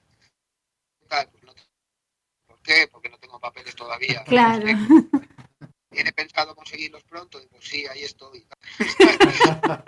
claro, ¿no? Y todo claro, eh. Es la primera vez que tuve que ir a uno de esos y que fue encima por exceso de al poquito de llegar, ¿eh? Al poquito de llegar ahí para la fundación. Sí, sí. Y bueno, y ese aspecto, pues el tema de, de los papeles, igual. Es que me fui con una chica de aquí. Me fui, me fui a Estados Unidos, pues ya, y ella ya hasta un tiempo en Estados Unidos y volver, conocí y pues, ya, ¿no? Ya se vino pues, pues ya éramos dos ilegales eh, en vez de uno, ¿no? Entonces Claro. éramos- y luego gente también que tengan cuidado a la hora de, de ir a pero también no hagan mucho caso de los inmigrantes, ¿no? de, de cada uno situación diferente, eh, que te das tú de la mano al final sin hacer caso de nadie, porque yo por hacerme caso de aquel vato, eh, ya me, me he ahorrado un montón de problemas, un montón de dinero si hubiera tenido ese carnet de conducir. Y luego, ¿qué, pa- qué pasó? Una buena. Resulta que yo estaba ahí cuando, cuando cogieron ahí al, al governator. ¿eh? Eh, Arnold Schwarzenegger, ¿no? Sí. Que es el, era un gobernador de California, que casi está el puto país. Y él, eh, bueno, pues ahí había un tema ¿no? sobre eso, de las licencias a, a conducir. Es que había otro candidato que sí quería dar los de conducir a las personas ilegales porque era inteligente. Decía, vamos a ver, tenemos a los cuantos millones de ilegales la carretera, carnet de conducir, Claro. sin seguro, no es mejor que tengan un carnet de conducir, que tengan un seguro y que tengan un todo. ¿Quién estaba en la oposición? Schwarzenegger. Y- no, Listo, Terminator. no, por eso. No, precisamente por eso. Porque eh, eh, campaña le hicieron así, ¿no? Diciendo como que no, iba a dar la rienda suelta aquí a, a- a- a la inmigración ilegal, ¿no? Sí, sabíamos de eso, ¿no? Que iba con los tacones de punta a todo lo que es inmigración. Claro, pero siempre escondiendo la verdad, ¿no? Está- Yo me acuerdo, fíjate, dijeron una vez en la radio, que estaba allí hace ya más de imagínate, 15 años, decía que había unos 20 millones de inmigrantes ilegales en Estados Unidos. Imagínate. Los que habéis contado. Luego los que no habéis contado. Exacto. Entonces imagínate la de gente que no hay. No será más normal que tengan licencias. Bueno, resulta que voy yo por la mañana, 7 de la mañana, escuchando la radio y radio hip hopera que escuchábamos ahí por ahí integrando menos. y, y resulta que, que el tipo hablar, pues en vez de poner música, que es lo que tienes que hacer, pues empezó a meterse con eso. Porque fíjate que este tío que quiere dar los carnes de a, a los inmigrantes y tal, bueno, no se me ocurre otra cosa que llamar. lo puse fino ahí, con es que todavía no estaba. No se lo dejaste pasar. Fui además bastante educado eh, dentro de lo que cabe. Y claro, pero luego cuando yo colgué, empezaron a llover llamadas. You motherfucker, you know, no sé qué, fucking Mexican. About Mexican, you know, no, Bueno, bueno, lo pusieron. ¿Qué pasa? Que lo echaron de la radio. No. No te puedo creer. Yo cállate, yo iba a la... Todo eso fue por el camping y cuando llego al almacén de donde agarrábamos el material ahí, Sí. y, y me dice, "Oye, ¿eres tú el que acabas de llamar a la radio? Y dice, tienes que ser tú, ¿no? Porque un tío de España, aquí en Santa María, California, dice, tienes que ser tú. De la radio, no Eso se queda ahí, pues gracias a mí, que gilipollas. ¿no? Dios. Bueno. Dejaste Bueno, Sí, déjate huellita, sí. Sí, sí, sí. en la infraestructura también, ¿eh? que he dejado por ahí unas cuantas piezas eh, artesanales. Eso doy, doy fe porque me lo, has- me lo has mostrado, sí me has mandado cosas que has hecho increíbles. Sí, sí, sí. cosas muy bonitas. Bueno, pues por mucho tiempo en California y es muy buena. Trabajar muy bien. ¿eh? Yo he trabajado con gente muy buena y, y que ya que aquí no se trabaja igual. ¿eh? Y ojo que en España hay mucho muy bueno. Sí, pero es que- claro. Sí. Hay mucho más detalle, hay otro nivel, o sea, hay mucho dinero. Entonces, las piezas, o sea, lo que es el material, todo, todo, una maravilla. He trabajado, fíjate, ahí al lado de la casa La Ópera, y donde tenía Schwarzenegger su casa, y en lo que es Montecito y Riviera y todo eso de Santa Bárbara. Yo me moví, pues luego me, me mudé a Santa Bárbara y, y estoy viviendo ahí, pues, pues un tío que, que se va de las manos, ¿no? Claro. Que luego, ahí donde hay tantísimo dinero, luego hay unos barrios chungos, chungos, ¿eh? Llegan las fiestas también. El americano, o sea, mi experiencia estuvo bien allí, tengo eh, amigos americanos estupendos, ha Sí, habido, ha, de esa época, ¿no? Sí. ha habido gente americana que me ha ayudado muchísimo. Eh, otra, bueno, que al fin y al cabo yo me he integrado muy bien también, ¿eh? tengo que decir, ¿eh? Y ahí ya, Claro. pues, que- porque también tengo una cara blanca. Es Sí. muy importante.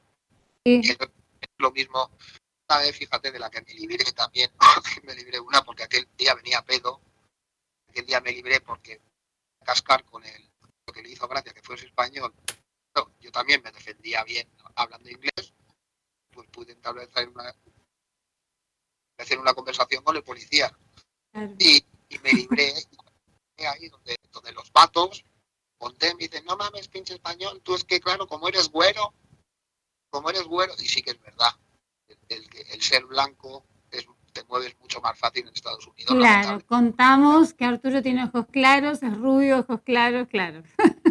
Es así, es así. Es así. Yo pareces alemán, sí. A mí me dijeron, hey, güey, tú si viene la migra, más ni hables, cabrón. No, no abras la pinche boca, te callas y te das vuelta por ahí.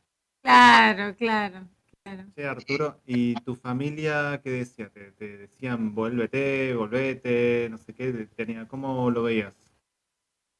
A ver, eh, la familia, lo primero dice, "Este- ya está este con otra locura de esta gente, que ya está de- Claro. esto ya está caro. Y, y pasaron los años, al final pasaron siete años. Mis padres tuvieron que ir a verme. De hecho, cuando tuve el primer hijo, pues, pues mis padres, digo, mira, gracias a mí habéis salido y cogido un avión a otro país. Claro, claro. Y eso fueron con mi hermana, además mi cuñado y, y mi sobrino, que tiene la edad de, de mi hijo el mayor, ¿no? O sea, vinieron con mi sobrino que tenía seis meses y mi hijo tenía otros seis meses, porque son del mismo mes. Sí. Y vinieron a visitar porque yo no podía salir del país. Claro, Claro, sí, claro. Eh, yo llevaba ahí tres meses. que me va a vencer el estado. Entonces, claro. digo, Tres meses. Tuvo siete años. y claro, me decían, claro, hay que salir del país y volver. Decía que tenía que volver a España, ¿no? Claro. Y digo, pues mira, me- voy a ir a México a ver qué pasa. A un colega que encima, pues, un americano, un chaval, trabajaba conmigo en la obra.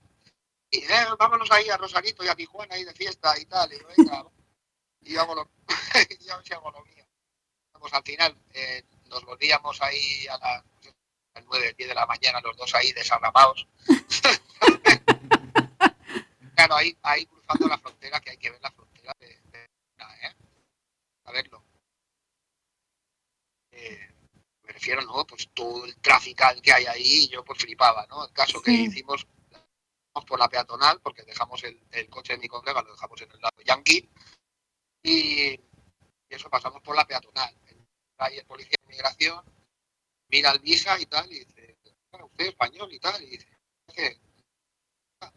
se le va a vencer el visa pronto, y le digo, ya, le digo, sí, por eso estoy aquí.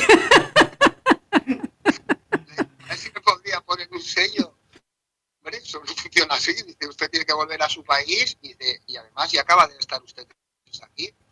Dice, ¿qué le atrae tanto aquí? Le digo, no, es que me enamoro. Claro, claro. Me enamoraba y dice, pues, que lo que haga falta. Ay, no. Tendrá que buscar usted otras vías, y tal. Y nada, pues bueno, me, con mi pasaporte igual, me lo pasé bien en México, tengo que Sí. decirlo. Mi colega le robaron, pero bueno. Y nada, pues ya a partir de ahí, pues ya dice, mira, no puedo salir de Estados Unidos si, si quiero. ¿no?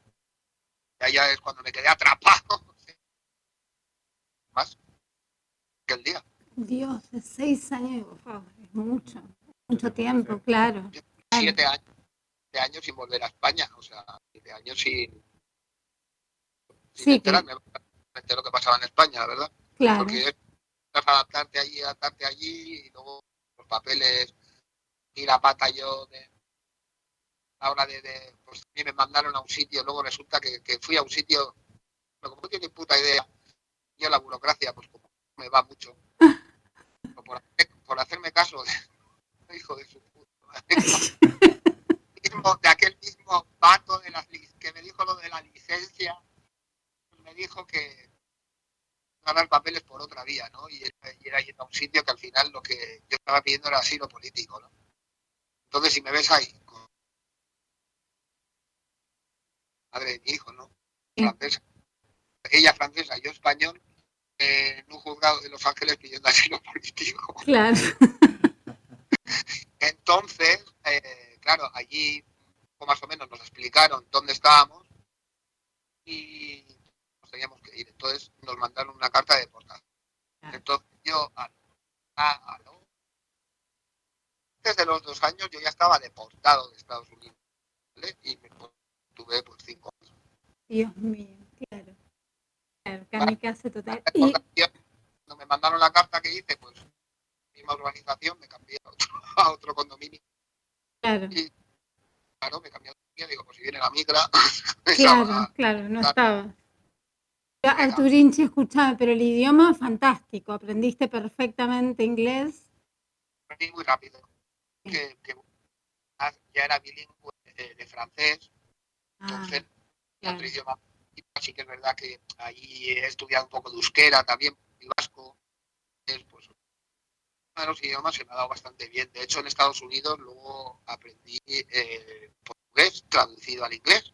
Ah, mira, Claro, porque yo, bueno, los americanos, aparte de un puñado, son tan simplones. ¿sabes? Que son muy simples los pobres. No muy critiques, no critiques, claro, sí, sí. Pero, poca sangre, luego pues son- alardean todos mucho, mucho materialismo, todo es pues eso, ¿no? ¿Qué tengo? ¿De qué fardo? Todo eso se veía mucho ahí.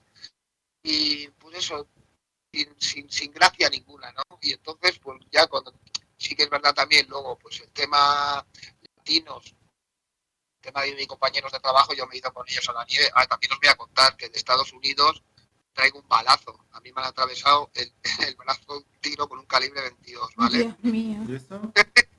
Eso lo cuenta ahora también.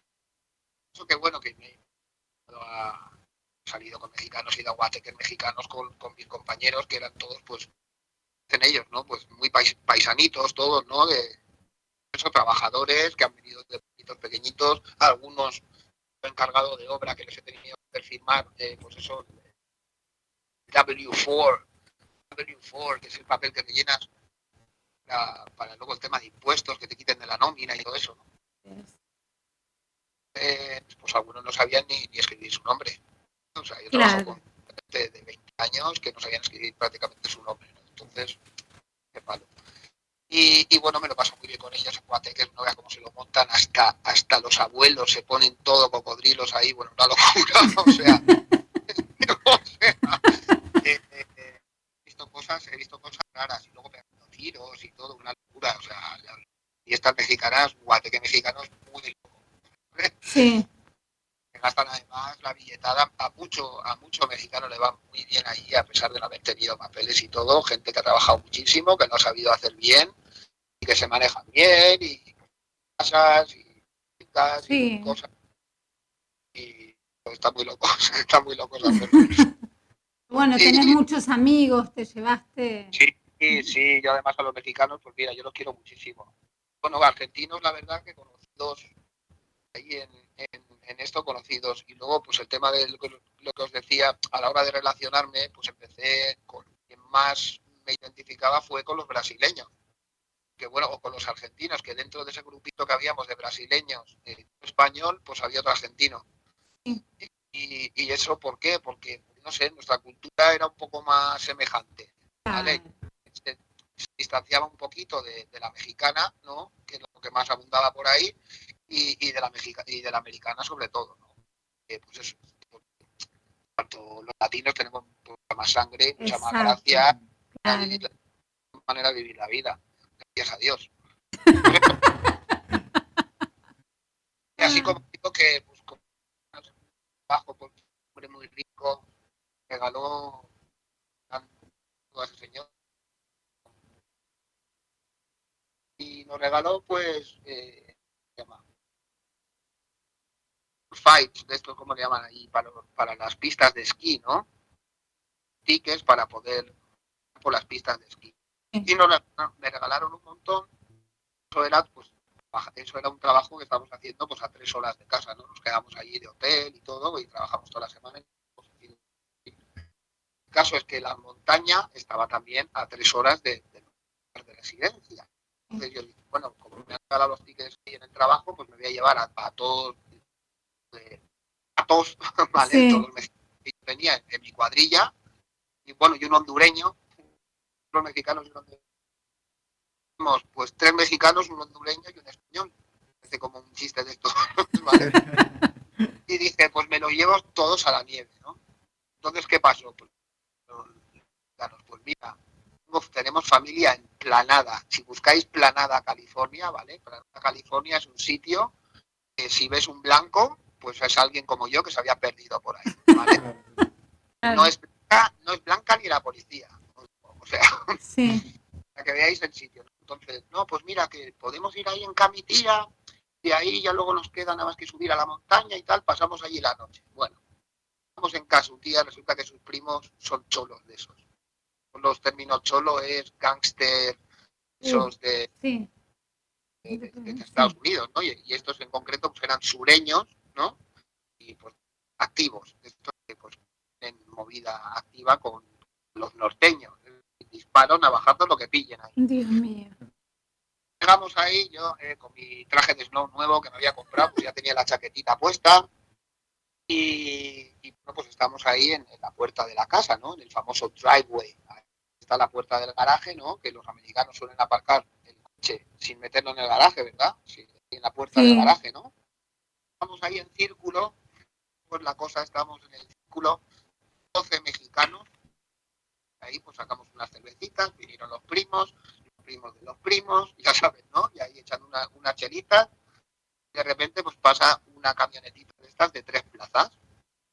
Pues tres plazas, máximo tres personas, ¿no? Y pasaron así despacito y, algo dijeron. Me enteré. Y, pero el que estaba al lado mío le dijo, ah, chinga tu madre. Pero, ellos ya habían pasado un poco de largo y escuché la camioneta retroceder. Pues a ver, somos 12 tíos aquí, la camioneta solo van tres. ¿Qué, qué pretenden esto, sabes? Pues claro, Ah. según estoy haciendo esto, escucho. ¡pa! Hostia, me di la vuelta, claro, ya veo, era de noche, veo los fogonazos de la ventanilla del coche. Sí. En, en ese segundo, pues que hago, ra, ra, cuando miro, ya estaban los pinches vatos todos por el suelo, ¿vale? Y aquí lo que, lo que me dio tiempo de correr, a esconderme, a protegerme, a resguardarme detrás de uno de los coches que había ahí aparcados, te ve, dieron un tiro en el brazo. Dios mío. Claro, ya cuando, bueno, entonces me escondo ahí, cuando ya escuchas la camioneta irse, pues ya empiezan a asomar cabezas, primos, primos, están bien, están bien, y yo digo, hostia, duele el brazo. No mames, pinche español, deja de decir pinche español. claro, claro. cabrón, que me duele el brazo, a ver, a ver, a ver, a ver. Cuando me levanté la chaqueta ya cayó un chorreón de sangre. Claro, y pues para el hospital, bueno, ahí yo también, pues eso, en el momento que, que, que- de bala, pues llaman a la policía. Claro, claro, como en todos lados, sí. cabrones que me habían dicho no, ya que no contara la verdad. No dijera que había sido en casa de los primos. Entonces dije que yo iba andando por la calle con no, que me había acompañado. Iba andando por la calle que me. Contar. Que escuchar a la policía, decirle a la enfermera que estaba mintiendo. Mía, la que me iba a caer. Que me han pegado un tiro, digo, ya verás tú. Que me preguntó y tal, y cómo te llamas, no tienes identificación. Y yo, no, no tengo papeles y tal, cual. Y, y ya, pues, al final no pasó nada, me vendaron y tal, me fui para mi casa. De hecho, tengo la chaqueta aquí todavía de, de la nieve, que me está muy grande, porque allí estaba más gordo, Sí, come ah, porque se come muy mal. pongo la chaqueta de la nieve y digo, madre mía, si, si entro- entran dos como yo aquí dos dentro. Arturos, claro, claro. Y, Ah. y la tengo ahí y eso, y tiene pues, pues, pues, un agujero solo, porque resulta que luego la- el proyectil no atravesó, eh, me atravesó el brazo, pero no atravesó la segunda capa de, es decir, el otro lado de la manga de la chaqueta. Entonces yo al día siguiente, cuando vi que no había atravesado por el otro lado, pues fui ahí al lado del coche y Sí. me encontré mi- la bala que me había atravesado el brazo enterita, porque claro, no se machucó, que son de plomo y no se machacó, lo mismo que había otras que habían, porque dispararon, fíjate, ¿eh? es que di- disparan ocho disparos a 12 mexicanos y le dan al español. luego, luego me decía, No, eso me gusta, que saca todo, todo humor. es que, es que me decía, no mames, pinche español, pues tuviste bien de suerte que no te pasó nada. Y le digo, suerte, hijos de la verga, si que ustedes son a mí, que no tengo nada que ver aquí con la casa. ¿vale? Dios mío.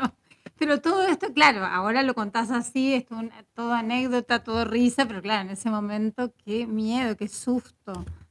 Sí, bueno, a ver, al final, pues, era como impactado, ¿no? Pues eso, dices, hostia, manda un tiro, ¿no? Sí que no fue tan doloroso, fue con un calibre pequeño, fue un calibre 22, si llega a ser un poquito más grande, pues es que me atravesó el brazo, si es casi imposible, si veis por dónde me atravesó el brazo, es casi imposible, como no me toco el hueso, porque es muy Claro. al lado, muy cerca del codo, y me salió por el otro lado interior, digamos, de, de donde dobla el brazo, o sea, increíble, y no me tocó el hueso, o sea, si me hubiera tocado el hueso, yo hubiera tenido otro problema. tenido Bueno, otro una protección especial, qué bien. Entonces, pero bueno, en resumen, tenés una cantidad de historias, te la pasaste bien porque lo que, o sea, has pasado cositas, pero bueno, en- hoy es toda anécdota, te sirvió para el inglés, ¿no? Sí, Un hijo americano, eh, también, ahí aprendí otro idioma también, que se me da bastante bien. el portugués, claro. un par de, un par de sugascos y ya está. Y es por uno a, a tono otra vez. Un par de barbacoas con una cosa con los de barbacoas te ponen. Claro, claro. Bueno, y resuminos en cinco minutos tu vuelta, cuando volviste, que entraste al programa. Veo que ya tenemos poquito tiempo. Y pues eso, yo lo que tuve la gran suerte de que porque allí en el momento que entró la, la recesión de 2008 y tal, pues de 2008 al 2009 estaban apretando las cosas, había reducido personal en la empresa, a mí ya me querían bajar el sueldo y Claro. me bajen el sueldo de aquí porque ya pues, estaba bien, claro. años sin papeles, siete años todo el día de cada vez que tiene la policía detrás pensando ya venga, me va a parar y ya me van a chingar. Así todo el día con un es- un día pues me vuelvo y después tuve la suerte de que bueno llegué a España, estaba España igual de mal, ¿vale? Sí, pero bueno pues eh, suelo decir, ¿no? Cuando estaba yo desesperado que no sabía qué hacer con mi vida y estaba a punto de suicidarme, ¿no? Lo digo así con humor sí. pues estaba viendo la tele y de repente participar en este programa y tal, y pues, apunté. Al final a una amiga mía que al llegar a España tuve la suerte de tener algunos trabajillos, pues le estaba haciendo la, reforma una amiga y vamos a ver los materiales para su cocina y tal. Arturo, pero tienes que llamar, que no sé qué, venga, para ahí, para ahí. Que tienes que llamar, que aquí te van a coger fijo, que encima con el historial que tienes tú Claro. estado pero cuánto que te van a coger. Y eso ya me, me achuchó.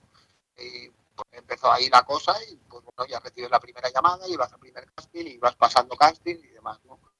Y, y bueno, tuve la suerte esa, ¿no? De que al final volví a España en plena crisis con una mano de la... Porque, cara, cara, luego a la vuelta, como os he dicho, que, que me fui allí con euros, en Sí. 2.000 dólares, pues luego de allí me parece que, pues no me acuerdo cuándo me traje, pero tenía 10.000 dólares, pues me quedaron 8.000 euros o algo así. Claro. Otra ruina en el cambio a la vuelta. Sí que tuve la gran suerte, pues eso, ya también estaba como estaba. Bueno, sigue estando estaba. Sí. Ahora parece que está disimulado. Y, y llegué, mira, tuve tele y estuve. Y tengo un bar. Pero tenés un bar, bueno, sos muy conocido, tenés una conciencia increíble, doy fe de eso. Cambió, no es el mismo Arturo el que se fue a Estados Unidos, ni el que entró a Gran Hermano que el que soy, ¿no? Pero está vida esa. Veo como otra vida. Claro, otra vida totalmente. Sí, sí, sí. Pues Así bueno, que, no sé si hay alguna curiosidad más. Estamos a punto de acabar. sí, tenemos muy poquitito tiempo ya como para despedirnos, pero bueno, te agradecemos mucho. Yo, yo te dije que era divertido. te agradecemos mucho, Arturinchi, por haber estado. Eh, un saludo para tu bebé y para tu hermosa mujer. Bueno, muchas gracias, como siempre te digo. Mil Nada, gracias por compartir. Encantadísimos, Arturo, de escucharte. Hemos escuchado las historias hoy y que una tienda. Todavía que no Y- os cuento otras más heavy todavía. Más heavy que esa. ¿Más heavy que un palazo? No. Eh, no, sí. Ah, bueno, ah, bueno, sí, no, bueno, diferente. Heavy también. Dios mío, bueno, para otro día te, te tenemos solo a vos. No, tiene que, esa tiene que ser de petit comité tomando algo. Ah, vale, genial. Cuando vayamos al tour. Bueno, pues encantadísimo, un saludo para todo el mundo y pues hacerte Facu y de y vamos hablando Lauri. Sí, dale, mi amor. Bueno, encantadísimos los dos. Un beso enorme, muy buenas noches y muchas gracias por haber estado. Venga, buenas noches. Adiós. Arturo Requejo, divino, divino, divino. Si lo quieren seguir, arroba Arturo Ecolife en Instagram, muy gracioso y muy consciente. ¿eh? Una persona muy, muy consciente. Da muchos tips para vivir mejor, para estar saludables. Muy, muy consciente. experiencias que tuvo este, través de una decisión, ¿no? Porque él decía siempre, ¿por qué el vato ese le hice caso? Pero si no fuera por eso también, no por esa decisión, las experiencias que tuvo no hubiesen sido las mismas. Es decir, Exacto. y todo ese aprendizaje y todo, ¿no? todo lo que vio, siete años sin ir, yo estuve tres años sin ir a Argentina estando aquí, este, y caminaba por las paredes. Me imagino siete años, es, es duro. Me imagino cuando fue su familia a verlo y ese reencuentro, la verdad que unas pilas increíbles que le habrán puesto, porque ya digo, yo la mitad viví lo de, un poco lo que él, pero en menos tiempo, la mitad, Y sin el tiro. y sin el tiro. este, y se nota. Se nota cuando viene alguien de, de tu familia, de Argentina, a visitarte. Si eres, es Sí, es una alegría que te inmensa, cargan, sí. es como así, chao. es O cuando vamos, o cuando vamos O cuando para allá. vamos, exactamente. ¿no? Pero bueno, las visitas, la verdad que son muy gratas. reconfortan el alma, claro. Bueno, bueno, se nos pasó volando el tiempo. Gracias a las tres personas que estuvieron con nosotros, a Angie, a, a Arturito y a, y, a, y a Feli. Muchísimas gracias a los tres por haber estado, por haber compartido, porque bueno, son, son, son enseñanzas, ¿no? Todos enseñanzas, la verdad. Eh, y nosotros, bueno, eternamente agradecidos por que hayan compartido eso con nosotros otra vez.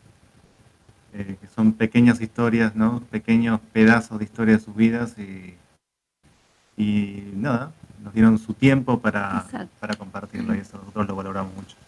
Hablamos mucho de eso y son muchos años, bueno, Arturo 7, Felipe 5, tenemos 12 años, Angie lleva como 16, como yo aquí, por dando vuelta la cantidad de cosas que uno pasa. Y bueno, ya en algún momento contaremos un poquito más nuestra historia, que nos quedamos sin tiempo de nuevo. Pero bueno, sí, sí, sí. Un poquito iremos contando lo, lo nuestro, que también hay mucho, hay muchas, bueno, hay, hay de todo, ¿no? Lágrimas, risas, sonrisas, alegrías, como en toda vida, ¿no? Eh, bueno, agradecemos mucho, tenemos que dar paso a una tanda publicitaria de MG Radio. Agradecemos muchísimo que hayan estado ahí. Eh, recuerden que si, bueno, las quieren compartir este programa, se puede compartir como podcast en Spotify. Y bueno, nada, hasta el martes que viene. Muchas gracias por haber estado. Un abrazo a todos. Mucho con nosotros también. Entre la música y el silencio. Entre la belleza y la fealdad. Entre el miedo y la confianza. Entre la luz y la oscuridad. Entre dimensiones. Con Facu Romegiali y Lau Marzó.